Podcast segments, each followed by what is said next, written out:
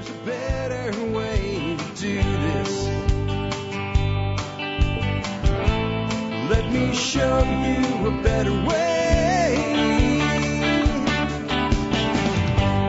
You don't have to be another face in the crowd. You don't have to live. And we are live. And once again, if you guys have been noticing this week, I have uh, had to do something technical right about the time we started. Uh, the, the, the stream for Twitter has failed. Elon, what's up, bro? Fix it, man. Um, yesterday I did a re, a resync with the connection. Today I will remove it. So that's why I haven't been streaming on Twitter.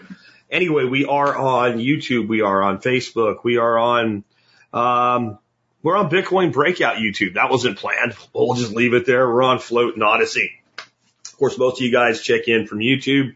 Uh, and we are on Twitch as always. So, uh, I just want to remind you guys straight out of the gate here, especially if you're watching this video in the future after the live is done, just because you see my logo or something like that down below doesn't mean it's me. In fact, it probably isn't if I'm asking you for any information or, hey, let's connect on WhatsApp or some crap like that. And that, that's all my social media.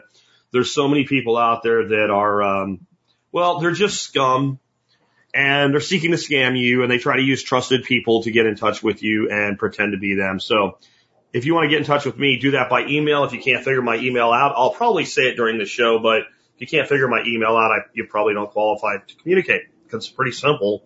It's called the survivalpodcast.com and my name is Jack. It's not hard to figure out. Anyway, um, what do we got today? This is a fire and brimstone episode. If somebody turned you on to this and you're like, who is this crazy conspiracy theorist guy? Not a conspiracy theorist. Uh, I am a guy that just pays attention to what's going on. And if this isn't your cup of tea, go dig through because we talk about everything self-sufficiency, self-reliance, uh, independence and personal liberty here at the Survival Podcast.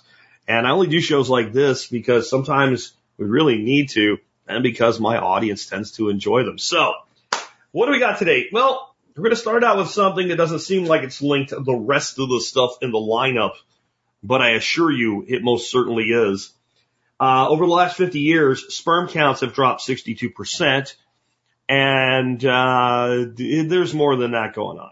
But there is a, a massive decline in our ability to reproduce. And I'm not one of these people that's like, hey, we should all have 47 kids or something like that. But when you build a society the way we have, based on social programs that exist as a Ponzi and your reproduction starts going down, it creates problems that we are not prepared to deal with. Not problems we're not prepared to deal with today, uh, ladies and gentlemen. Um, layoffs are coming hard. I'll tell you who just did layoffs before Christmas that is not generally something that you would expect to see or anything I've ever seen before. And I'll tell you about the layoffs that I've been forecasting for a while and exactly what I said at the fall workshop to everybody that was there over and over again. And then boom, this hits just almost like I actually know what I'm talking about or something. Then Texas has invoked the invasion clause. Um, is that like a new Santa Claus movie? The invasion clause. Now, um, Greg Abbott, Texas's governor, has invoked the, in, the invasion clause, which gives the state power to do certain things with regard to people crossing our border that normally would be only under the purview of the federal government. On many on many angles, you could look at this and say this is another Abbott publicity stunt. There's another angle here though, and we'll talk about that today. And then I said there would be a red wave. I really thought there would be a red wave. There was a red ripple, a red ripple. What happened? A little bit on that, but I'm also going to talk more about the fact that the House is going to the Republicans and deep, deep, deep, deep, deep, the ass clown circus is fixing to go into full on full uh, tilt mode. Um, then we'll get back into this fire and brimstone. Food shortages are not going away, but you probably won't starve. United States anyway. Might go broke though. We'll talk about that. We'll talk about some of the lies, because you know they tell lies. The lies that the media is telling you about bird flu. The bird killed killed millions of birds. No, people killed millions of birds because they react to the bird flu like we reacted to the chestnut blight. Just cut them all down. That'll save them. Um, almost like it's planned or something. And we have the fuel shortage. It's a little better, still sucks. It's exactly what Nicole, John, and I told you a couple of weeks ago would happen. We had 24 days left of diesel fuel. Now we have 26 days, two weeks later. What's going on? Yeah, we actually keep making it. But the, the headline I have for you today will not exactly fill you with confidence, but we'll hold off on what it is. Real estate is heading straight into the shitter. I'm not even killing, killing, kidding. Um, do you know that like almost 40% of real estate agents couldn't pay their own mortgage or rent last month? That's not a good sign now, is it, children? No. Uh, next up, we have uh, the Federal Reserve wants you fired and says you can't have a raise. I'm not kidding. They hate you. They are your enemy. And then I'm going to say just a little bit at the end about self custody of Bitcoin. Uh, think of it like Bob Barker. Yeah, I can find the Bitcoin discussions to the Tuesday Bitcoin breakouts for those of you not into it. But Bob used to say at the end of every price is right, spay and neuter your pets. It was an important message. It'll be kind of something like that. Um, anyway, before we do that, let's go ahead and hear from our sponsors of the day. Uh, sponsor day number one today is Nicole Sauce. And I'll tell you what, this is something I really think you're going to want to know about. And you only have a couple days to sign up for it. Uh, November the 19th at 11 a.m. Central Standard Time, uh, Nicole and John uh, Bush will be putting on together the Power Pantry Workshop. This is an awesome webinar. It's four hours long. It goes through Nicole's complete uh, program for turning your pantry into a grocery store in your own house. It's got a lot of additional bonuses built into it. It's hundreds of dollars in value. This one is not free. 97 bucks. And you know, if Nicole's going to put her name on it, it's going to be rock solid. There's links in the video notes below or later on when the audio goes up. There'll be tons of links over there for you guys. Additionally, those of you listening to the audio only, just go look up episode 3201 and you can sign up for that workshop. You can sign up for it if, if it hasn't yet expired because you only got two days to sign up for it again because this goes off on the 19th. Here's all the bonuses you get. Just awesome. Definitely something that you want to check out. Sponsor day number two today. Not really a sponsor, just something I want you to know about. I've been telling you for a long time now, if you don't use the fold card, you hate money because you're going to spend the money you're going to spend anyway, right? Then you're going to get Bitcoin back. And Fold just got better. They are now allowing you to buy Bitcoin on Fold. I bought 50 bucks worth to see how the process works. It went right through. It was super easy. Not available for withdrawal yet though. It says it's pending. So I have a question into them about exactly how long that is and some advice, like tell people before they buy so you don't have Russell Jimmies everywhere. But on, on, on the Bitcoin back, man, it's just the way to go. And right now, if you go to the bitcoinbreakout.com forward slash fold, you'll get on this page right here that I'm showing you. Use this link to sign up. You'll get 20,000 free sats. 20,000 free sats the day you sign up. I don't even know why you wouldn't get the fold card when you can get 20,000 free sats just for signing up and start making money based based on spending money you were going to spend anyway. I think that's awesome. And I think you should totally do it. So what do we got up on the docket for us today? Again, we're going to start off. And I said, this is almost like a, uh, today's entire show is almost like a bad Hank Williams Jr. parody song, right? The, the interest is up and the sperm count's down and you're going to get laid off if you work downtown. You're going to see by the time this is over with, I'm not stretching it when I say that. But, but here's what prompted today's lead story. It was a story out of Israel. And this might be one of those things that you don't really get how big a deal this is. And it's, it's so much bigger than, well, we have enough people. It's, it, it's such a, such a minor thing.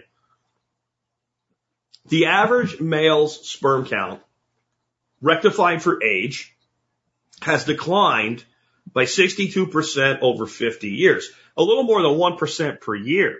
And if you go in and look at the underlying data like I did, you'd see that decline like it accelerates in the 70s, 80s, and 90s. So most of the loss isn't in the first 10 to 20 years. Most of the loss is in the last 20. And that would make a lot of sense with the way that we're eating, microplastics, other things like that. I also think, and I know people think this is where they think I'm a conspiracy theorist. The goal of the people that run the planet is for there to be less of you. You are the carbon that they want to reduce. And if you're in a place where you want to reduce population, you can look at, let's look at it like a company that we need to get rid of some workers in. There's a couple different ways we can reduce our worker headcount. If we have an aging worker population, right? And we're going to have a certain number every year that are just going to retire. And if we make the work environment for certain people a little inhospitable, they may go seek their fortunes elsewhere. And then we could just have what we call a hiring freeze. So we let attrition happen and we only replace people that leave that we absolutely have to replace, right? We, we just go, okay, that guy was key. We need someone that can do that. And there's not someone internally and we make an exception to the hiring freeze to fill that back in. And if you're a big company, you can easily get by with a five to 10% reduction in worker load over a year or two without actually firing anybody. And firing people is nasty business, right?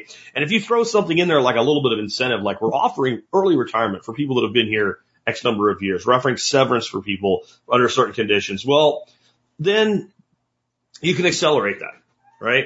And so that's a cleaner way for a company if they have the time and the ability and the logistical wherewithal to do it. And it's often done. We're going to reduce worker headcount, but not take away anybody's jobs. It doesn't completely kill morale. And the people we push out the door are usually the ones that, you know, you might have a little cake for them and say bye. And as soon as they leave, you're like, bye. They're that people. Well, what do you do when you have a population of like 8 billion people in the world and you want to reduce it? Well, if you look at the most horrific modern example of this, it would be what? It would be what the Nazis did in World War II. That, that's what it would be. And, you know, they killed six, ten million people somewhere in there. There's debates about how many, but it was millions of people. And at the same time this was going on, what else was going on? Bombs going off everywhere, warfare, people starving to death, people dying of diseases, the, the most modern war of the time. Millions and millions and millions of people died. Have you ever actually looked at a population of the world map going through World War II? For all that death, it's barely a divot. It didn't really do much to change the population curve. It's not enough people. It was a big mess. So if you actually want there to be less people, let's say 50 years from now, the easy way to do it is to reduce reproduction. And again, I know you may think I'm a conspiracy theorist when I say this, but wouldn't convincing children that they don't really, they're not really the sex that they are, so they have some sort of sex change actually aid that agenda? Wouldn't prescribing medications, whether they're swallowed, injected, inhaled, whatever, that reduce fertility rates aid that? You, you, you see the problem. Like if, if having a much smaller population on the planet and the death and destruction of World War II didn't get you the population reduction you might have wanted, then today you're going to need to use a variety of methods to reduce the reproductive capacity of people. And I don't have the source in today's show notes, but you might be thinking, well, Jack, again, you're always saying this, but we've known there's a re- reduction in population and replacement population in the Western world, specifically Europe and North America for a long time. But the developing world, the, the replacement number of two kids per woman is dead in the Philippines, folks. That just popped up on the radar today. The reason it's not in the notes is it, it showed up after uh, I had the notes all done for today. But there's a bigger issue here. And if you read the article from the Times of Israel that I've used as my source, they pay mention to it. Sperm count in men is a leading health indicator. Do you understand what I'm saying? Like, if the average man is supposed to have, we'll just make a number up, a sperm factor of a thousand. That's what the average man is supposed to have at the age of 25. So we, you know, we rectify it for age. And the average man has a sperm count of 450, which would be about what this says at the age of 25. Something's wrong. Something's wrong in the overall health of that man. And I guarantee you, if we correlate it with a drop in testosterone that makes men actually act like freaking men, stand up and not be passive, I bet that number kind of, we'll find some correlation between the drop of that. We know that number's down too. Now, why would you want to do this? Well, one, one reason would be you want less people. But what do I keep saying the overall writing goal is of the power elite when it comes to the masses? Domestication. They're trying to domesticate you. The way you domesticate your dog, right? I have, I have a hundred pound pit mix. If that dog was a wild dog and three guys physically tried to attack that dog when he was in his prime, he would have killed all three of them in seconds, right? But he climbs up on the couch with me and I rub his belly. This is okay for a relationship between a dog and a man, right? To have that dog be domesticated like we domesticate cattle. You can, most cattle, you know, unless something's wrong, you can walk up to them. You can scratch them behind the ear or whatever. And they're like, whatever, move, right? You can eat their buddy and they're like, Hey, I'm okay with that because you didn't eat me. Hopefully it won't them. They don't even know, right? Domestication. If you want to domesticate the human being, you have to do two things. One, you have to put the female into a role where she feels dominant even when she isn't, and at the same time feels safe, privileged, and protected. And if you don't, if you don't get that, I'll just say this. You think a male dog is dangerous? A female dog with pups or even in heat that thinks she has pups that doesn't is the one that will kill you. All right. So you have to make that inner protective woman nature of the human child. You have to weaken it to the point where maybe they don't even want children anymore. You have to put them in a pseudo male role and at the same time they still need to feel protected and secure so they don't kill you. Right? I'm not saying you're weak. I'm just saying women, I'm just saying there's a different trigger mechanism to cause a woman to kill you than a man in general. And then the male needs to be put into a, a simp like state underneath the female so that it will do whatever the female wants so that it's not ostracized, even though it doesn't know to do with itself anymore because it's not really a man anymore and it can't act like a man anymore. Now you do that. You do that and you domesticate the human species. And then this ends up being a byproduct of it. You can think I'm crazy. But those of you who are tuning into your first one today that have been around a while, you just think about how many times this has turned out to be the case. And Ecomouse says there's 60 likes with 173 watching. That's not enough. You guys better get some stuff. You better start hitting that like button or the Ecomouse is going to get angry. Moving on. Layoffs.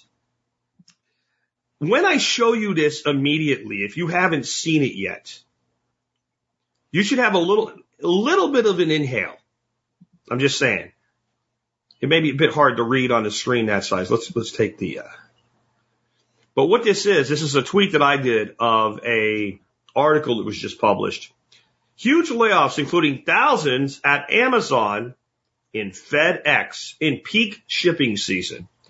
So I've been saying that every major Fortune 500 company has plans to lay employees off in the next 18 months. I've been saying that since the summer and I said the layoffs will begin as soon as the election's over in earnest. And the reason was, and it turns out it worked, and we got a partly worked because there's other reasons behind it, but we got the red ripple instead of the red wave. It was to hold on because trust me, these, these mega corporations, they want Brandon in charge. And it's not Brandon that's in charge, right? They want the Democrats in charge right now. They want utter chaos. They don't want anything reined in. They want free reign to pull all this shit. So the layoffs are coming, and this is a uh, this is canary in the coal mine, guys. You have Amazon, the biggest things company in the world. There is no bigger things company than Amazon, right? It doesn't exist. Biggest, when you think, if I say I bought something online, you have to guess where I bought it from and you don't have any other information. Your, your odds are best if you just say you probably bought it from Amazon right? You got, we're a couple weeks out from Thanksgiving, week and a half now. Get your turkey ready. We're what, six weeks out from Christmas. this is the time if you're in retail and you're in shipping. Now there's an interesting thing. Amazon laid says you're getting laid off, but you got two months to leave or find another job internally. In other words, they're holding their people long enough to get through this if you're, if you'll stay when you know you're fired. Hmm. You might stay when you know you're fired because Christmas is coming and you got to pay the bills and it's going to suck to lose your job in January, but it'd suck more to lose it right now. And so it was a safe way to get ahead of the curve. I don't care what they're doing. When you have Amazon laying people off a month and a half before Christmas, that is not a good sign. And when you have one of the biggest shipping companies on the planet, FedEx, laying people off. Now somebody said, yeah, but you know, FedEx lost their, their contract with Amazon. Oh, I'm sure that's part of it, but not everything comes from Amazon. And by the way, Dead Rider saying UPS cut hours. So you have UPS cutting hours, FedEx cutting jobs, Amazon cutting jobs before Christmas. And if you start looking, it will start to shock you how many places have announced layoffs. I'm going to hold off on exactly what's going on with that till later in the show. Because there's a reason this is happening, and it's not the reason, as always, that your TV will tell you. It is because we're going through a recession, if not a depression. But the why is something that people right now largely just do not understand. So let's move on to something else. Texas has invoked the invasion clause. It, almost sounds like, like, remember, uh, Adams, the Alien and Seditions Act or something like that. It, it's, it's not that dramatic, but I'm seeing the potential, not that definitive, but the potential that the groundwork for something else is being laid here. So let's just talk about it as it is. And then from that, there we'll go to the other, the crazy Jack conspiracy theory, which is, I'm going to tell you, that's pure speculation, but my speculations have a way of playing out about half the time. So Abbott invoked the constitutional invasion clause amid the immigration crisis. This is a legitimate thing that a governor can do. It is both in the United States Constitution and the Texas Constitution. It gives the governor and the executive branch within the state the power to do things that normally are reserved only to the federal government. And it also gives the, uh, the, the, the executive branch the authority to use the, the law enforcement components to make that happen, be they National Guard, be they Texas DPS, et cetera. That's what Abbott says he's doing. Um, this was announced after the election. Interesting. And Abbott has a, a, a, a what's the word I'm looking, a habit, a track record of doing things that look far more aggressive, authoritarian, impactful than they end up being. Like really, he really does. He has this, this kind of habit. We're going to do all this. And it ends up being, you know, we're going to bust all the illegal aliens to Washington and Martha's Vineyard or whatever. And you know, they send a couple hundred a week or something like that. And, and I'm not choosing one side or the other on that. I'm just saying he has a habit of making it sound like it's bigger than it is. When you look at what he's going to do under the invasion clause, it isn't much different than what he's already been doing. Because what they're going to do is they're going to apprehend the illegal immigrants coming across the border and then take them to the border checkpoints where they can apply for asylum legally. He's not deporting them. And he's not really doing much, at least that he's saying, that is going to keep them on the other side of the border. Right? He's just basically going to do what they've been doing, but more of it and talk about doing it. But there's there's something else at play here that at least has a potential. By the end of the day, by the, the end of the day, by the end of this episode, you're going to be like, shit's really getting bad. This country's in for some hard times. Many of you who have always felt that way, you're like, oh, but this is worse. And guys, I'm only scratching the surface. The, today's show is called The Bloodletting is Beginning.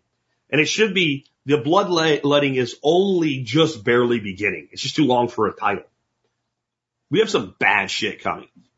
We also have some people who have completely lost their freaking minds. They have gone over to the side of complete and total lunacy, and many of those people are now in charge. We have no idea what the next two years will bring, though it will probably be a pretty interesting ass clown circus. We have people in our media trying to drag us into war. I don't have a bullet point in the agenda for this, but here's an example. A couple days ago, it was reported by every major news outlet, every major news outlet that what happened? The Russians shot two missiles at this random town in Poland, and we have to have Article 5 of NATO World War III necessary. Let's go do this. Let's kill. Them. Now they didn't quite say it that way, but it's pretty much what they said. They absolutely, oh, this is funny. A little side here. John Rice said Elon hired a few of the fired people back. Uh, if you're referring to Ligma and Johnson, you need to dig into that little joke there. Anyway, so it was reported that it was definitive. Russia did it. Russia, this is, two people died in Poland. Russia did it. No one even stopped for a second and said, hey, wait a minute. Why would Russia launch two missiles at this non-strategic place in rural Poland to kill, to kill a couple random people? Risking World War III. Nobody even asked, and if you did ask that question, because I did, you were told to shut up, Putin apologist, all the other shit. So I figured out from reporting and sources about four hours into this that the, the missile wreckage found were Ukrainian anti-aircraft missile parts. That probably there was like this air battle going on and the Ukrainian missiles ended up going off track or whatever and landing in Poland. And it's also possible, because we don't know yet, that it was like a Ukrainian missile and a Russian missile and right? So one's going after the other and they both go down in the wrong place. So it could have been one of each. But we, we know that there was Ukrainian anti-aircraft wreckage, anti-aircraft missile wreckage. That was Ukrainian missiles that at least partially responsible for the damage. So I put this out midday, what, two days ago. The next day, 19 hours later, CBS News says, breaking, breaking. The missiles were actually, you know, anti-aircraft Ukrainian missiles. Oh, wow, breaking. Good on you. You got to start thinking. Remember, we started with this. Abbott and the invasion clause. This is our media today. We have the media reporting as though it's an absolute fact. And if you say anything that questions it, you're attacked. We have people that really think it's okay to cut the breasts off a 12 year old girl for gender affirming, affirming surgery. We have people that have lost their minds all around. And many of them are in positions of power. I think it's reasonable that a state like Texas might just start creating its own plan B passport. And yes, I'm talking about secession. Do I think it's highly likely? No. But do I think this might be playing into, hey, you know what? If everything really goes sideways hard, Maybe we need to have an escape clause. Maybe we need to have something in place and starting to lay the groundwork of asserting a state's border sovereignty is one way that you might do that. And I think there's a, I think there's two camps of people that live outside of Texas and both of them don't understand the reality on the ground here. I think there's one camp that thinks Texans are like, let's just secede right now, damn it. Like if you held a vote, it would be 85% tomorrow. That's not the case. And there's another side that thinks it's only a, a, a tiny portion of Texans who think this way. If you live here and you just have random conversations with people, I'm telling you that a, a, huge number of people in this state that aren't like, let's just do it, are totally open to the possibility. And I bet you it's 10 to 1 over any other state in the country. If you went into Pennsylvania or Georgia or even Florida or California and started actually talking about this, Even if the person was like, yeah, maybe we should, like as soon as they realized you were serious, they'd be like, no, wait a minute. Wait a minute here. Wait a minute. Texans are just different. And I think there's a lot of the country that's kind of fed up with this other part of the country telling them they ha- how they have to live. But if you're going to be dragged into things that we don't want to be part of, and we have enough resources to not need you, because the reality is that the country takes more from Texas than Texas gets back, period. There isn't anything that Texas needs that it can't either produce for itself or buy from someone other than the United States. It might be tough in a certain few areas and whatnot, but, and there's no reason we couldn't have commerce with the United States after this was over. Because you kind of want to do business with a, with a nation with 30 million people in it that's right on your border. So I'm not saying this is going to happen. I'm just saying keep an eye on Texas laying the groundwork to move forward with this if necessary. What would be if necessary? Well, you have a brain damaged senator and a brain damaged president catalyzing the United States into a war while we're in the middle of a depression and we don't want to be part of it. That would just be one. There's a lot of reasons.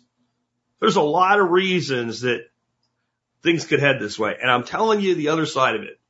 There's more undertone of it than there's ever been. And I've been here a long time. I've been here since 1993. And I've never heard more local kind of rumblings about maybe we just don't need to be part of this anymore. And I'm not talking about just my good old boy friends and shit. I'm talking about when I go out and about and I just kind of have my ears open and I listen to the conversations around me at a restaurant or a bar. I'm talking about it like that. And even if nothing comes of it, when you start to see this, when, when you, when you start to see this happening, it is a bellwether for the direction of the country. On that, there's been a lot of talk about food shortages. A lot of people in this space have told you, you're going to starve you to death by January. You won't have any food. And I've said, no, no, no, but there are going to be food shortages and it's going to re- result in an increased cost. And some of it is orchestrated. The article I have up for those in the video right now, five food shortages that will impact your wallet this holiday season. Um, I'm going to skip their BS here, but here's what they say we're going to be in short supply on. Wheat. It's all because of the war in Ukraine. The United States is the breadbasket of the world, but it's all because of the war in Ukraine that we're going to have a wheat shortage in the United States. Yeah, okay. I, first of all, most of the wheat production in Ukraine has continued onward. There's not a lot of shortage of that. And there's no problem getting wheat out of the, the, uh, the west side, side of the country. So that's bullshit. Um, but wheat is kind of an important lettuce, lettuce shortage. How the hell could there be a lettuce is up 400%. Maybe some of you guys really do need to start those little hydro and aquaponic systems or soil based systems growing salad greens for your neighbors because 400% lettuce was expensive two years ago, three years ago, four years ago. It's the highest dollar crop you can grow. They don't really give a good explanation except for there's a labor shortage, which don't worry. we're fixing to, we're fixing to fix that. Butter, butter is because we are 10% down month over month. They don't really give a good explanation of that, except, well, you know what? They don't really want us eating animal parts, any animal things anymore, do they? Eggs. This is, this is it. The avian flu cured near record levels of chickens and turkeys in the U.S. this year, Reuters reported, lowering egg production and pushing up prices in grocery stores. Um, can I just say bullshit? Can I, friends and neighbors? Is it okay if I say bullshit here? Do you feel me when I say bullshit about the reason we have a shortage of eggs is because of bird flu? Who here believes that? Who here believes that millions of chickens were sitting there popping eggs out of their ass, did a chicken sneeze, and fell over and died? Who believes that? Because if you believe that, I, I, I, I, I don't know why you're here. Right? You probably have had 47 jabs by now and you're still wearing a mask if you believe that. Anybody want to tell me what they think killed millions of chickens this year before I say it? Because the next item on the list, I'll skip ahead to the next item on the list while I give you guys time to say it, is turkeys, right? So because same reason, a turkey, you're going to pay more for your Thanksgiving turkey because the bird flu killed all the turkeys just like it killed all the chicken. Who believes it? Tom says government. Just says COVID. No, bro. Um, Smoz says the government. Katie says the government. Where's Tom? I lost Tom. Tom says the government, right? USDA, that's the government. I'll give that a A plus answer, right? Oh, like the random dude in Wuhan laying on the sidewalk dead. Yeah, yeah, right. Killed, fearing government. The state asked them, but actually it was the farmers. That is an A plus answer from Cynthia. So the media will relentlessly report this.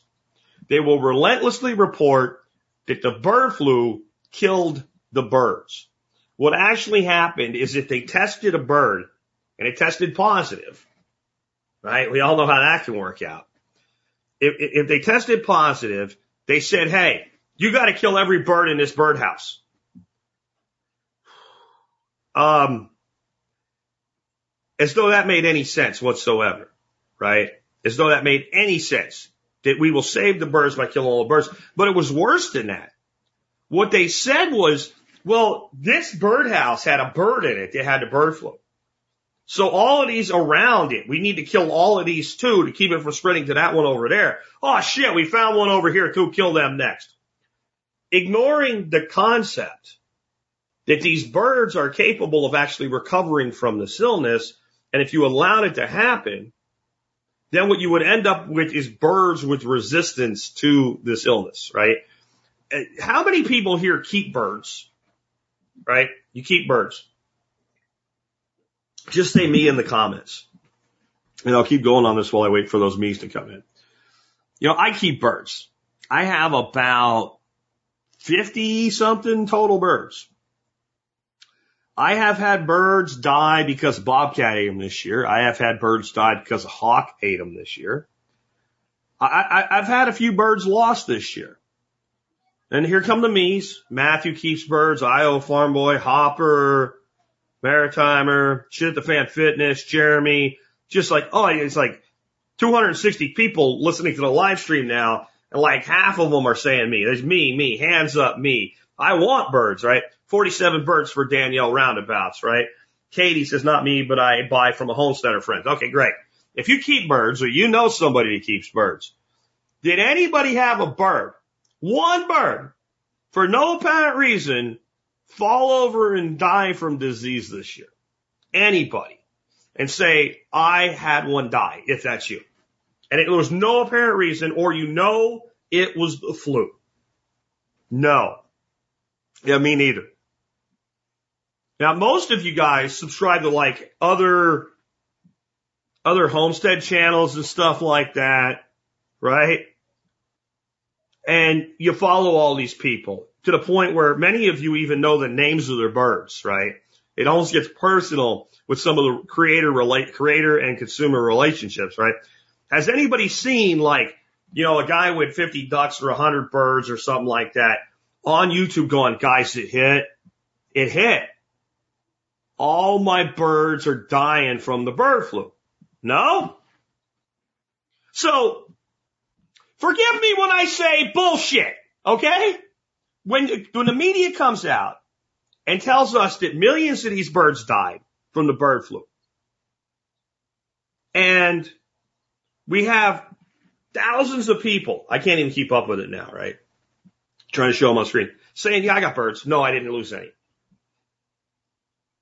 Are you smelling bullshit? Are you smelling chicken shit? Because that's what these people are. They're chicken shit. Have you seen anybody in mainstream media challenge any of these pea brains? Really? Millions killed the chickens. Well, how come none of my friends that have chickens had any of their chickens die? Do we have like a, a hemostatic bubble around our uh, around our little farms. Do you think maybe it was just a complete incompetent or malicious or both overreaction by government. Either way, I don't buy it. And if you do, I, I just don't know how you believe anything these people say. Next up, we have diesel shortage. We've been talking about this three weeks ago. Tucker Carlson came out and he said, what? This country only has 20, 24 days worth of diesel fuel left. That's three weeks ago. Somebody help me with my math. I'm still not completely recombobulated after doing the workshop last week, so I could be wrong. I think three times seven is 21. So I think that was about 21 days ago that we had 24 days of diesel fuel left. And the reserves right now sit at 26. Did I get the math right? So we've actually increased our reserve a little bit. And this is why I said this was being reported by Fox News and by the prepper media and the alternative media in a completely yellow journalistic type of way. When you have this much reserve and you're making production, that doesn't mean you're going to run out at the end of that period. It's how much is in the battery. It's how much is in the battery. And it's normal for us to have, oh, 40 to 60 days in the battery. So being down to 24 days is not good. But, uh, running out in 20, you see how you got to be careful. And I'm giving you doom and gloom today. And I'm still telling you be careful about these people that propagandize the opposite side. Uh, Somo here says, uh, right side propaganda. You know, and it's, it, the prepper space was just going crazy. I saw so many viral videos. You know, the person with their face all shocked. What is it with you guys? Like all you YouTube creators, you discover Canva and then all of a sudden it's, oh, like you guys can't, that are listening only can't see my face, but you know what I'm talking about. These retarded thumbnails these people come up with. you know, like, oh my gosh, look at that. Oh, I got an idea, whatever. Anyway, you had all these retarded thumbnails. Make your pemmican now or you're going to starve to death because there's not going to be any diesel fuel. 25 days, no diesel fuel.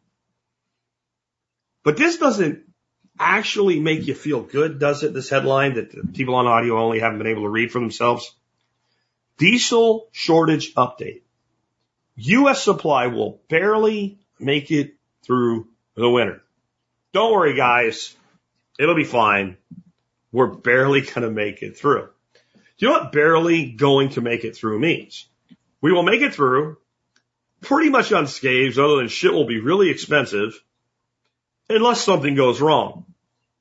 So when you say we will make it through and you use the word barely, you're inferring that nothing else will go wrong over this time period. Like, you know, we're getting late in the year, but you could still have another storm, some sort of terrorist attack, uh, the, the war in Europe going kinetic, Poland and Germany entering the war, something like that.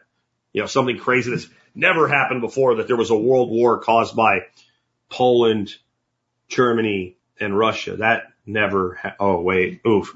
So there's all kinds of things that could go sideways that cause that to not be the case that will make it through. And then we'll just make it through me.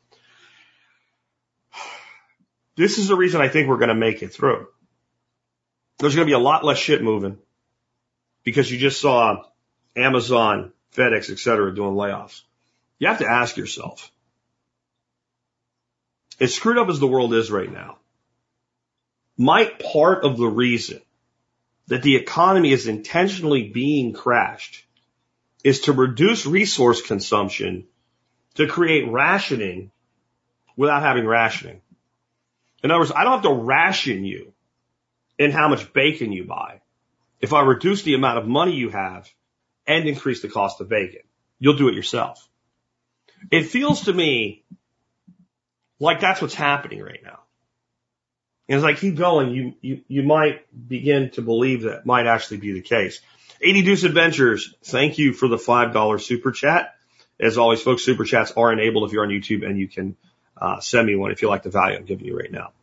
So the next thing I want to talk about is real estate. And I've been talking about this for months and saying real estate's about to go into the shitter. Well, now it really is. Uh, really, really hard. I want to start out with this one though. It's on Yahoo Finance. 37% of real estate agents in the U.S. couldn't afford to pay their rent in October. Another bad sign for the housing market. Here's three takeaways for sellers right now. And the takeaways are you're fucked, you're fucked, and you're fucked. Like if you bought at the wrong time and you're trying to sell right now, it's going to hurt. It's going to hurt bad. So when they say rent, if you go deeper into this, they're including people that own, like real estate agents that own their home. Either they missed a mortgage payment or they missed a rent payment in October. Now, when you're in real estate, you're getting paid as sales close. So you're talking about August and September. Business was so bad that over a third of our real estate agents can't afford their own house. There's a lot of real estate agents in the country. That's a lot of people. Like, and then you have to ask yourself, the person that skipped a rent payment or a mortgage payment in October, whose main income is from selling houses, what are the odds that they're going to make their payment in November? And then if you look at a historically weak time for selling your house, Thanksgiving to Christmas to New Year's, who here's ever even sold a house by your own choice during that period of time? Right? Eka says real estate realtors in her neck of the woods are doing fine. You live in rural America, Eka. You got out. You got out, got out, got out. You did. SOE Special Operations Equipment. Thank you for the $20 super chat, John. I really appreciate that. You got out. And some are doing good and some are doing bad. This is definitely regional. But the overall housing market is tanking. And it's tanking on purpose. And this one I have up for you here, this other article, evidence builds for a painful housing recession. You, you gotta understand what happened to understand why this is such a terrible, terrible setup. If you plan on selling anytime soon. And, and it sucks even if you're a buyer unless you're really cash rich. Tons of people bought houses during the nonsense of the COVID shutdown. And one of the reasons they did is interest rates were already stupid low and they pushed them lower, below 3% in many instances.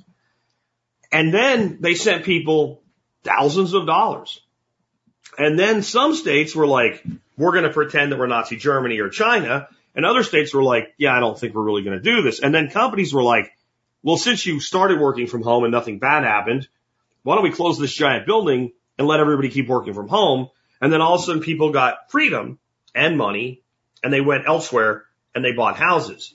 And then when that was going on, companies like BlackRock said, Hey, we want to get in on this because they pay even less than interest than you do. And if they default, they don't even care. So they started buying houses as rental houses sight unseen. And that drove the market up even more. And so what we've had is this massive run up in real estate prices, a massive geographic relocation by people across the country. And then the Fed went, whoa, wait a minute. We'll talk about those bastards here in a second. And they said this, this economy is getting way too hot. Inflation's out of control we need to rein in inflation. So they started raising the rates for the prime rate and interbank lending, how much one bank pays another bank to use their money. This directly translates into how much you pay to borrow money to buy a house because they, it's all a big game of, of, of borrowing grab ass. So now what ends up happening, Schaefer Select, thanks for the super chat, 499. Appreciate it. Um, now you go out and say, well, this house that was $300,000 begins to come down in price. It comes down to 250. And you were like, I can almost afford to buy. This is the house I want. This is the, and it's not this house. It's this type of house, this neighborhood, this size, you know, uh, this age, this construction type, whatever was appraising for 300. Now it's appraising for 250. And you were at the edge of whether you could afford it or not. So what would you think? That that person would be like, woohoo! I said 50 grand. I can definitely buy it now. I didn't want to buy the $250,000 house before because based on where I lived, it's not quite the level of house I'm looking to go into. Well, right now, the $250,000 house, unless you have cash money in your pocket, which you probably don't, will cost you more than the $300,000 house would have cost you seven months ago.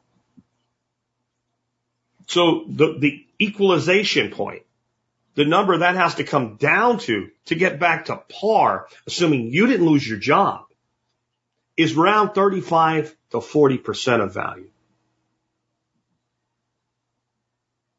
And if you don't think that can happen, you don't even understand that we went up by way more than that over the past like seven, eight years. I'm sitting in a house right now, shitty market and all. If I put this house up for sale for 450, it'll be, I'd, I'd have it sold by the end of the week.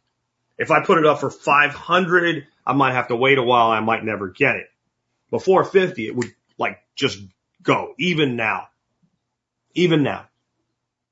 I paid 205 for it 10 years ago.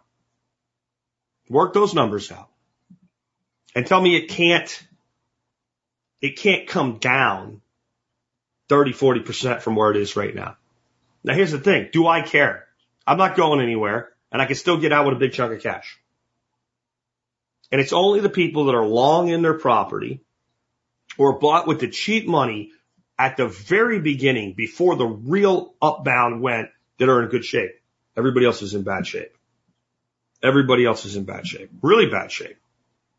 And this is where people, well, should I buy now? Should I wait? I don't know. Cause I don't know your personal situation. And I, I, I, I don't think we're going to see, everybody keeps talking the Fed pivot, the Fed pivot, the Fed pivot. John Pugliano presented at the workshop. He said, I don't want anybody to get too scared or anything. And I thought it was going to be fire and brimstone. And I, I told people after he was done, if I gave his presentation, You'd have been on the floor in a fetal position with your thumb in your mouth, sucking your thumb, hoping it was all going to be all right. If I told you how bad I think it's going to get compared to that. But the number one thing that has him going to like some gloom and doom, which is unusual for John, is the Fed ain't going to pivot. Not anytime soon. There's this, you know, when you're a kid and you believe the great pumpkin's going to come like Linus, there's a point where the sun's kind of coming up the night is almost over and you still think he might come, but he doesn't come. There isn't a point when you, you're mature enough to go, he, he's not coming. The great pumpkin's not coming. The Fed pivot's not coming anytime soon. And these interest rates and they're jacking them up is not just about, it's not just about the housing market. This is a headline today out of the UK or yesterday out of the UK because they'll actually report news at the Daily Mail. The Federal Reserve tells employers to stop giving pay raises in order to bring inflation down. Warn wages are raising faster than they have in decades and are almost now two jobs for every person looking for work. Now you believe this? I don't mean about the wages raising faster than they have in decades. There's a job there's two jobs for every one job seeker right now. What are those jobs? In the words of Chris Rock, scrubbing Lincoln's ball sack at the Lincoln Memorial. Anybody remember that movie? It was a pretty good movie, right? What are these jobs that are so available right now? I mean, there are some good jobs available, but this two to one ratio, I, I'm skeptical that these are jobs that, that you actually want. But it's worse than this. And only one person I could find publicly in print, because John Pugliano said this exact thing at the workshop. But Dr. Ron Paul, member of our expert council, this is an article he wrote a couple months ago. The Federal Reserve wants you fired. The Federal Reserve is now officially on record saying, we want you fired or to not get a pay raise. You have the central bank of the United States telling all these giant corporations, don't give your people raises. Well, what if they leave? We'll let them leave. Where are they going to go? Don't worry. We got this. Now the Federal Reserve's mandate is, is two big things. A stable currency and a strive for full employment. This is the deal that was made with this devil that if we gave them control of the monetary system, that if we gave them control of the monetary system, they would make sure that everybody could have a job and our currency would be stable. You can talk about the Constitution all you want. They have failed their mandate miserably, decade after decade after decade. And their literal solution to a problem is to destroy employment in a strong employment market, to destroy the housing market in a strong housing market, and to destroy the currency when inflation gets out of hand to create a deflationary curve. Do you know what they call we want you fired? You can read Ron Paul's article for yourself if you want to. But in a speech, Powell de- described it as labor softening. Labor softening. See, we just take all your jobs, throw them in a dryer, throw a bounce sheet in there, and turn it on and soften it up. That's code for we don't want the employment market to be so good. We don't want people getting raises. We don't want people. And what is their real target if you dig deep enough? Two to four million people losing their jobs in the next year to year and a half. That's their goal. They want to kill the jobs of two to four million Americans. This is a stated goal. And if they do it perfectly, if they demonstrate their extreme efficiency and their extreme perfection in doing things the right way that we have seen them do for so long, they're so good at what they do. If they get it just right, then we should get a garden variety recession and a somewhat bumpy landing. Do you think they're going to get it right? Do you have confidence in the, the ability of the people that caused the problem to fix the problem? Personally, I don't. So when I look at this, what I see here, guys, is no good news for the economy going forward. None. Not a shred of it. You've got the Federal Reserve intentionally destroying the lives of two to four million Americans. Two to four million. Fuck, you don't have a job anymore. Screw you. Now wait. Let's think about this a little bit differently. What do we say when a corporate raider or company goes out and sees this company and says, this company's right for a takeover, man. They're inefficient. They're not adapting quickly enough, but they're not doomed. What we need to do, get the capital together, go in, do a hostile takeover. Since they're public, we can offer enough money, buy this company, and they can't say no. Shareholders will roll over once we hit X, a certain strike price per share. They buy this company, it employs like 20,000 people. They go in and say, look, you've been losing money for five years. That's why we were able to buy you. And so what we're going to do, we're going to do a reduction in the workforce by 40%. We're going to get rid of 40% of people, cut that down 60%. So what is that? We 40% of 20,000, 8,000 people lose their job. How does that get reported? These evil bastards ruin the lives of 8,000 people. So they got rid of 8,000 people in a failing effed company. And they're evil for it. They targeted a specific company that played by a specific set of rules that was not able to thrive in the environment that it chose to play in. That probably would have been completely out of business if this hadn't happened in another year or two anyway. And maybe those 60% of people kept their jobs. But these evil, greedy, rich bastards destroyed the lives of 8,000 perfectly innocent people. None of them were incompetent in their jobs. None of them were quietly quitting. You know, maybe it was a spaceman and he went into a place like Twitter and did this. And it's evil and it's horrible. Okay? But these people can manipulate a number on a piece of paper called an interest rate, can print money at will, can expand and contract your entire monetary system whenever they want to. And they can intentionally cause the loss of two to four million jobs. It's all okay. It's the price we pay to live in a civilized society. There's the dollar. The biggest weapon that will ever be used against you in your life by your government and by the oligarchy and by the corporatocracy is not a law. It is a policy. It is dollar policy.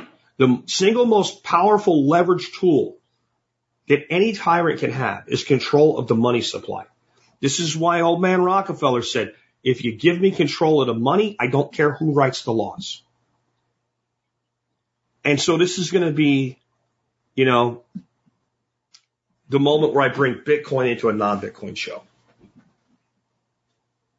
It is important that humanity figures out a way to have a monetary system that exists outside of their control and exists outside any other entity's control. It has to be a market driven monetary system that the market allows for self correction for. Because if anybody has this power, they're going, they're going to use it. It, one of the ways to look at this is the thing known as the Cantillon effect. And that is simply that when you have a fractional reserve system, money is printed, it is created. And the closer you are to the faucet, the cheaper the money is. And if you're close enough to the faucet, you can get money out of the faucet and pay less for it than you can sell it for. Start thinking about it that way. Imagine it was water. This person over here is going to die of thirst. You are close to the faucet. You can fill up a bucket for a penny and you can sell him the bucket of water for three cents.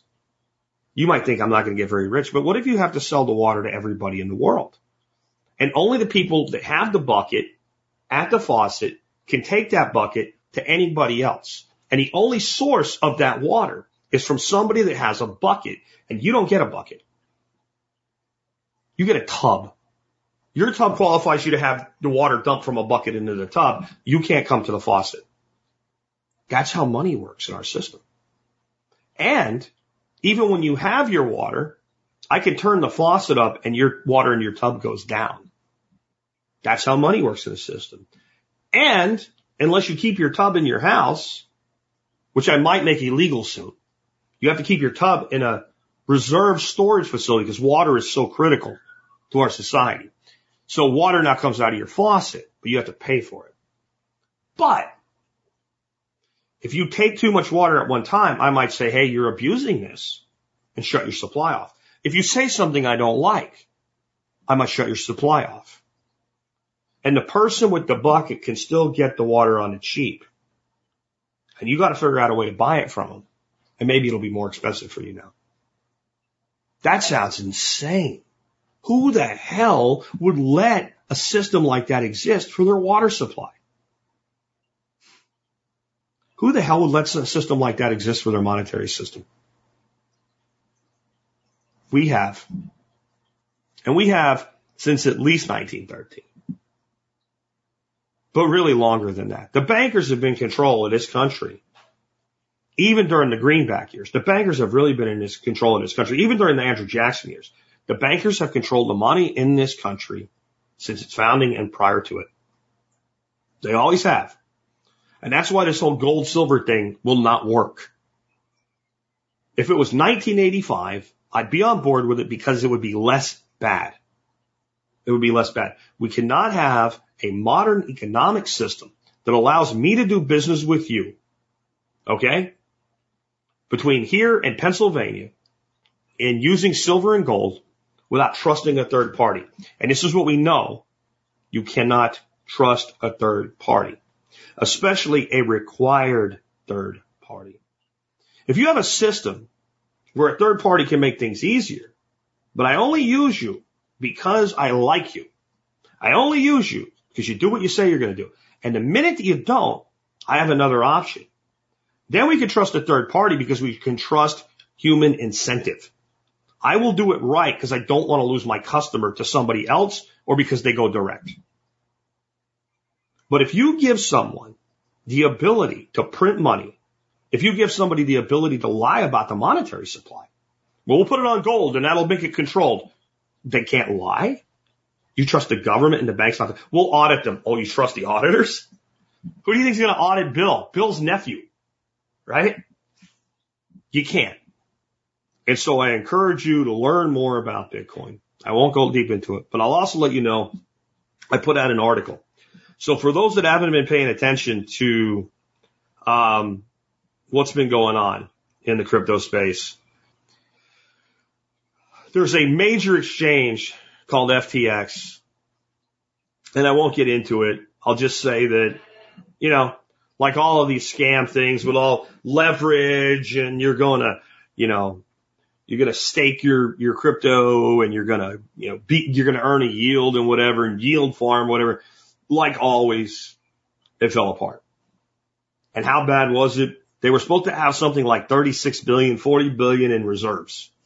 And that's like all your money sitting in their crypto bank, various cryptos too, shit coins and Bitcoin inside their, their exchange, right? So you go to the exchange, you buy and you sell and you hold. And people like me say, get your money off the exchanges now, self custody. And when it all fell apart, it didn't turn out that they had like 20% less reserves than they said or 40%. They literally had no reserves. There was no, everything was fake. All of it was fake. And now this is causing people to shit their literal pants and come to me and go, Jack, I know you said to get my money off the exchange. You know, or sit on Coinbase or Gemini or something like that. But I'm, and what it comes down to is people are afraid. I authored this article. It took me two days to write this. The basics of Bitcoin self custody. It tells you exactly what to do. It breaks it down into three standards, a gold, a silver, and a bronze standard. They're all better. They're all a form of self custody. The easiest one is the bronze standard. That's using a software wallet like Exodus and nothing more. And I tell you how to do that safely and how to mitigate the risks. I tell you how to move to using a hardware wallet and what it does and doesn't do for you. I tell you how to to do your own backup before you put too much money in a wallet so you know how to do it and you know that it works. And I tell you even a little bit about why you might want to take the extra step of running your own node. And I say that most people are not going to run their own node. And I'm okay with that. I did not write this article for people who think like me, who know what I know. I didn't write this article. I said right at the beginning of this article that I didn't write it for the purpose of mental masturbation. So you could be like, I did all those things. I am a gold standard. I wrote it for a person who's sitting there looking at several thousand to 10,000 or tens of thousands of dollars in Bitcoin sitting on the exchange. And they're like, okay, I get it now. How do I take control of my own Bitcoin? If you're not going to hold your own keys, there's no point to owning Bitcoin. You might as well not. You don't own, if you don't have a backup phrase, not an alternate password, a backup phrase, a 12 word phrase, a seed phrase for your Bitcoin, you have a claim on Bitcoin. You do not have Bitcoin. The entire point of Bitcoin is I can take it into custody. I can delete my wallets. It can be on a hardware wallet. You can throw it in the fire and go, I destroyed Jack's Bitcoin. As long as I know those 12 words or have them marked down or written down anywhere, I can bring it back. There's a thing called multi-sig where you need two set, two keys. You can do that too if you want to, but let's keep it simple. You can never take it away. You can even say, we know you have it. Great. Well, we're going to seize it. Well, go ahead. This is the monetary instrument that people are turning to more and more as they learn. And I'll tell you the number one way you become a Bitcoiner. It's not learning about Bitcoin. It's not learning about Bitcoin. People that come into Bitcoin that start with Bitcoin, they come in always, and I'll admit I did it back in 2013 myself. Number go up, me get rich. Nothing wrong with human incentive. That's a big part of what brings people to it. But if you really want to convince yourself that this is something that you should be doing, then what you start with, and this will shock many and not others, you start with the existing monetary system. If you learn exactly how dollar creation happens, what the fiat standard is, how everything I told you today is true and worse, when you realize that a small number of assholes can change a number on a page and take away two, four million jobs if they do it right.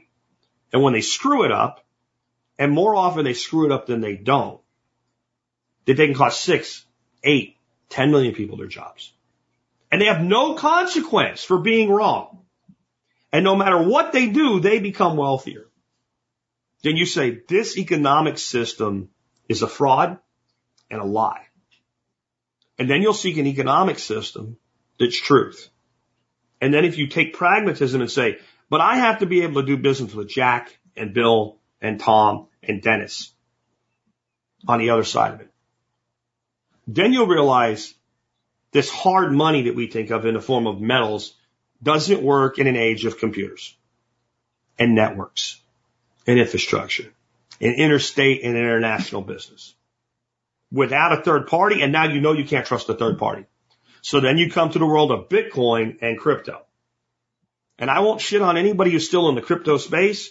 Man, we always got to get the porn spammers right about an hour and 10 minutes in, don't we? Block user. He's gone, y'all. Anyway, um, so you get into that space. And if you start really investigating from there, you'll realize if your crypto has a CEO, it's not decentralized. If a small group of people or one can change the monetary policy on your crypto, it's, you've recreated fiat. And I, I would say there's probably a, well, another one. All right. Another porn spammer. Block user. So then you'll find that like maybe there's one or two that are kind of sort of like probably decentralized for real. And the harder you tug on it, the more you'll realize, well, I have doubts that it's fully decentralized. Because again, if there's a place that is a government, I can send a cease and desist order to and they can shut it off or change it or do something differently because I said so. It's not decentralized. And then when you fully understand how the Bitcoin network works, you go, wait a minute. You can send all the cease and desist orders you want. You can shut down every Bitcoin mining farm in the state of New York. Bitcoin doesn't care. You can shut down every Bitcoin mining farm in the United States and Bitcoin will self heal. You can say you're not allowed to have it, but you can't take it away from anybody. You can say you're not allowed to transact in it, but you can't prevent it from being transferred from one party to another. You can say there needs to be more and you can't do it. You can say there needs to be less and you can't do it. You can say that we need to produce the total amount faster and you can't do it. You can invest a trillion dollars of stolen money and set up your own mining farm and no more than was going to come out anyway will come out. You might get it, but if you hoard it, all you do is make it all worth more money. And if you release it, then it just goes back to the way it was anyway. When you realize this, you start to realize there's not a lot of alternatives.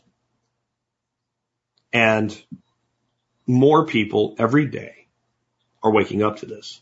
So if you've never bought a penny worth of Bitcoin before, I said this last week, there will never be a time better than right now to get involved. Everybody co- contacts me. Everybody wants to buy when it's going up, up, up, up, up, up, up, up. It goes down. Everybody gets scared and runs away. This is an inverse logic.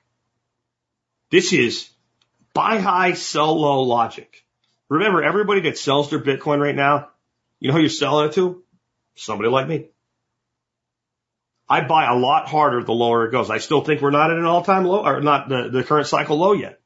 Don't care. Bought some Bitcoin yesterday because Fold lets you buy Bitcoin now. I bought 50 bucks just for the hell of it. Whatever, fine. See how it works. I will never stop buying, but we're in these troughs. This is where you mint your future. And if you are holding Bitcoin on an exchange and you've been listening to me long term, I hate to put it this way. You almost deserve to lose your Bitcoin at this point. You've been told over and over and over. I said almost, not you do. You almost deserve to lose it because how many times can somebody tell you? So I wrote this article to take away all your excuses. I wrote this article so if nothing else, you'll at least get a software wallet. You'll install it. I'm probably going to read the article as a short episode of Bitcoin Breakout, like an extra one, not a Tuesday one, like so I'll just do audio only on. And I'll do some asides and some other things that you can still do. No, I don't still like the Jaxx Liberty wallet because they don't update it anymore and they don't have any support. I've, I've not recommended Jack since 2019, I think. I've recommended Exodus. It's not the best software wallet out there. I recommend it for two reasons. If you don't know what you're doing, I don't want to be your technical support. And Exodus has fantastic technical support. And many of you have chosen to continue to hold alternative cryptocurrencies, right? And since I recommended certain ones over the years and told you when I got out of them, if you still want to do that, I'm not going to crap on you. I'm not going to crap on you doing something today that I did three years ago. That wouldn't be right. So I want to recommend a product with good support and I want to recommend a product that will hold anything that you want to hold. And I would tell you if it's not an Exodus, unless it's like a privacy coin, you probably don't want to be holding it. You probably don't want to touch it because they, it holds almost everything. So that's why I recommend that. Whatever you want to use, you use, but get the money off the exchange. Get your money off the exchange. Get your money off the exchange. Michael says, how do you buy Bitcoin with Fold now? If you are a Fold, like special person, you should have already have it showed up. And I think they just rolled it out for anybody that has Fold Plus.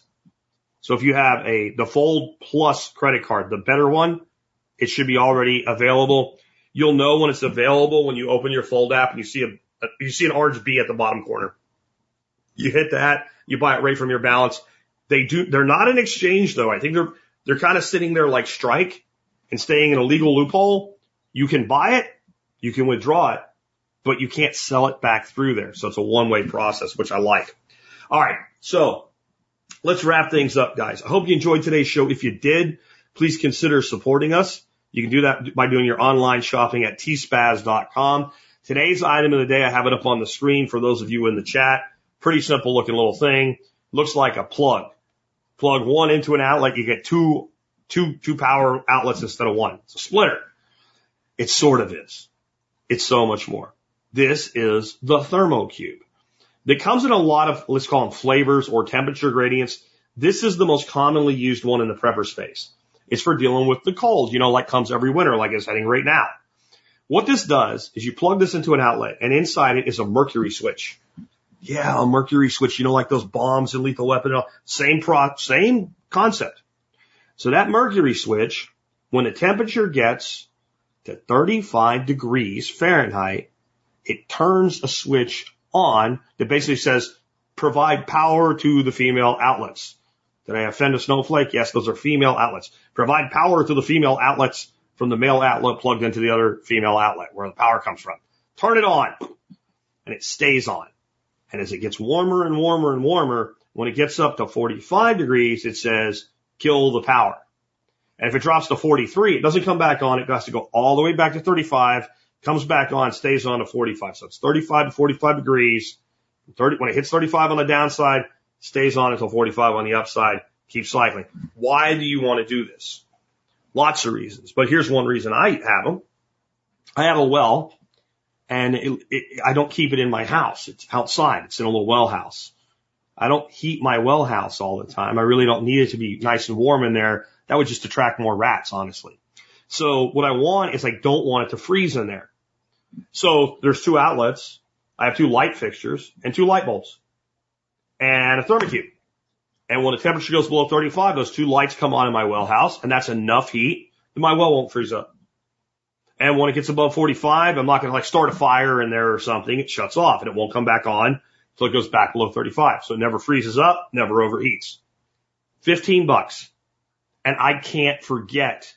Oh, it's going to freeze tonight. Turn the lights on in the light in the well house. Uh, Dennis says great for chicken coops. Exactly. I have, t- here's another example what I've done with, I've got a little space heater, little thing about this big, uh, 800 watts. And if you set it to the settings you want on it, you, when you plug it in, it just starts, and when you unplug it, it just stops. So I put one of the, those in a small greenhouse, and then that way I'm not spending the, the good Lord's fortune to heat my greenhouse. I'm just keeping it warm in there so that it doesn't freeze. And once it's 45, sun comes up next morning, whatever, it shuts off. And I can't forget. There's tons of things that you can do with it. And Donnie says two lamps plugged in. Uh, one will do the job, two in case one fails. That's exactly why I have two in my well house because a light bulb will go out. Go out.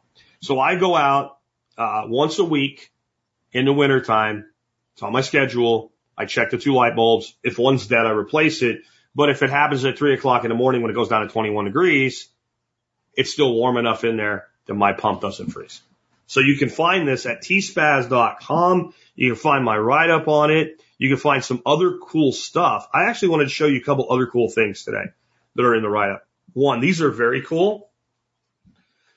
This is a watertight cord lock device. You're going to have to look up the video if you want to see it, if you're listening to the audio only. This does not go over the thermocube. It obviously wouldn't fit. The thermocube goes into the outlet. This would go where the device plugs into, let's say, the extension cord that's plugged into the thermocube. And that's out in the open and it could get wet and cause a short and trip a GFI and now nothing works and now you're sad and you're angry and you're mad. These things are 10 bucks. They lock around that where the extension cord and the device plug go together and it keeps them nice and dry and you don't pop your GFI. Cool, huh? Here's another thing. Have you ever needed just a little bit longer cord? Just a little bit? Like, you, you, you didn't really need to go and get a 10 or a 20 or a 50 foot extension cord. You needed like a foot. Do you know they make one foot extension cords? You can buy them in a five or a six pack. And one of the really cool things that they can do for you, you're seeing right here, here's a power strip. I have these under my desk right now. You plug all your computer shit in and it all comes with these big honking transformer adapters, right? DC AC adapters and you plug one in and it takes up three spaces. So you take one of these little extension cords, foot long, you plug your adapter, and then that way you can use all the ports on your freaking adapter. Isn't that cool? Well, if you're doing something with a thermocube and maybe you need a little bit more, and anywhere you need a little bit more length, by the way, these things are freaking awesome. Um, I mean, I, I love them. We have a variety of uh, kitchen appliances, for instance, right? And my sous vide, my canner, and my crock pot all have cords about three foot long. And they all, for my island and where I have my outlets, should be about four foot long. So they're so cheap. I just put one on all my appliances and we'll just leave it on. We put them away with it on. All of a sudden the cord's foot longer. Lots of cool stuff in today's write up. Remember, you can help us out no matter what you buy. If you start your shopping at tspaz.com, if you're not a member of the MSB yet, please consider becoming a member. Just go to the survivalpodcast.com and click on members to learn more. When you do that, you can see all of the discounts that you get and you can sign up. It's really easy. I do take cryptocurrency and I'll take any cryptocurrency, even though I'm a Bitcoin only guy now. You just be sending it to my exchange, but you'll see all the companies here that do discounts. You use these discounts, you get your money back. And I'll, I'll tell you that I have in the plans for this winter to update this list. There's, there's names on this list that need to come off and names to go on, but there's plenty of discounts for you. Comes out at 20 cents an episode. Credit card, you can pay by mail. You can pay with silver or you can pay with the cryptocurrency of your choice. It's a bit of a two part process. I want to say one more thing though about cryptocurrency and specifically Bitcoin versus silver and gold. I have accepted silver, as you can see right here, for my membership program since I launched it. I launched my membership program back in 2009. I'd been doing this about a year when I said, Hey, I got to monetize it. So I announced my membership program. I started taking silver immediately. In the beginning, I would get two or three orders a week where somebody would mail silver to my house or my office as the show built and I started getting a lot more members and there were more and more people listening, I started getting five to 10 orders a week for silver at the peak of silver orders. And then I discovered Bitcoin. I started taking cryptocurrency and the cryptocurrency orders started coming up and the silver orders started going down. Next thing I'm getting an order a week in silver. By the time we moved here in 2013, I was getting two to three still a week. By 2015, I was getting one a week. By 2016, I was getting one a month. Last year, the whole year, so this year really, right? The whole year of 2022, yeah, there's a month and a half left in it. We've gotten two orders for silver. And now I get five, six, seven orders a week in Bitcoin. Accept it or don't. But this is what I'll leave you with. What it makes me think of is back when I was kind of coming up in the professional space. I remember walking around malls. Remember when people went to malls with my family and a guy'd be in front of Radio Shack with a cell phone trying to sell me a cell phone. And I'm like, look, look, I got a pager and I don't want it. My work makes me have it. I don't ever want a cell phone.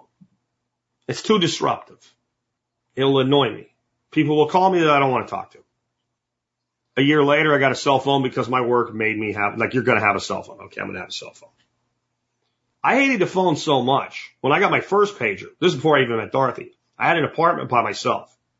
I, when I got a pager and I realized there was a payphone 15 steps out my back deck, I canceled my home phone. I didn't even have a phone at my house. It's like I used to, I had an apartment. There's a payphone right there. It was a quarter. I'll use the payphone. If it's an emergency, put 911 on a page. That's how much I loathe the phone.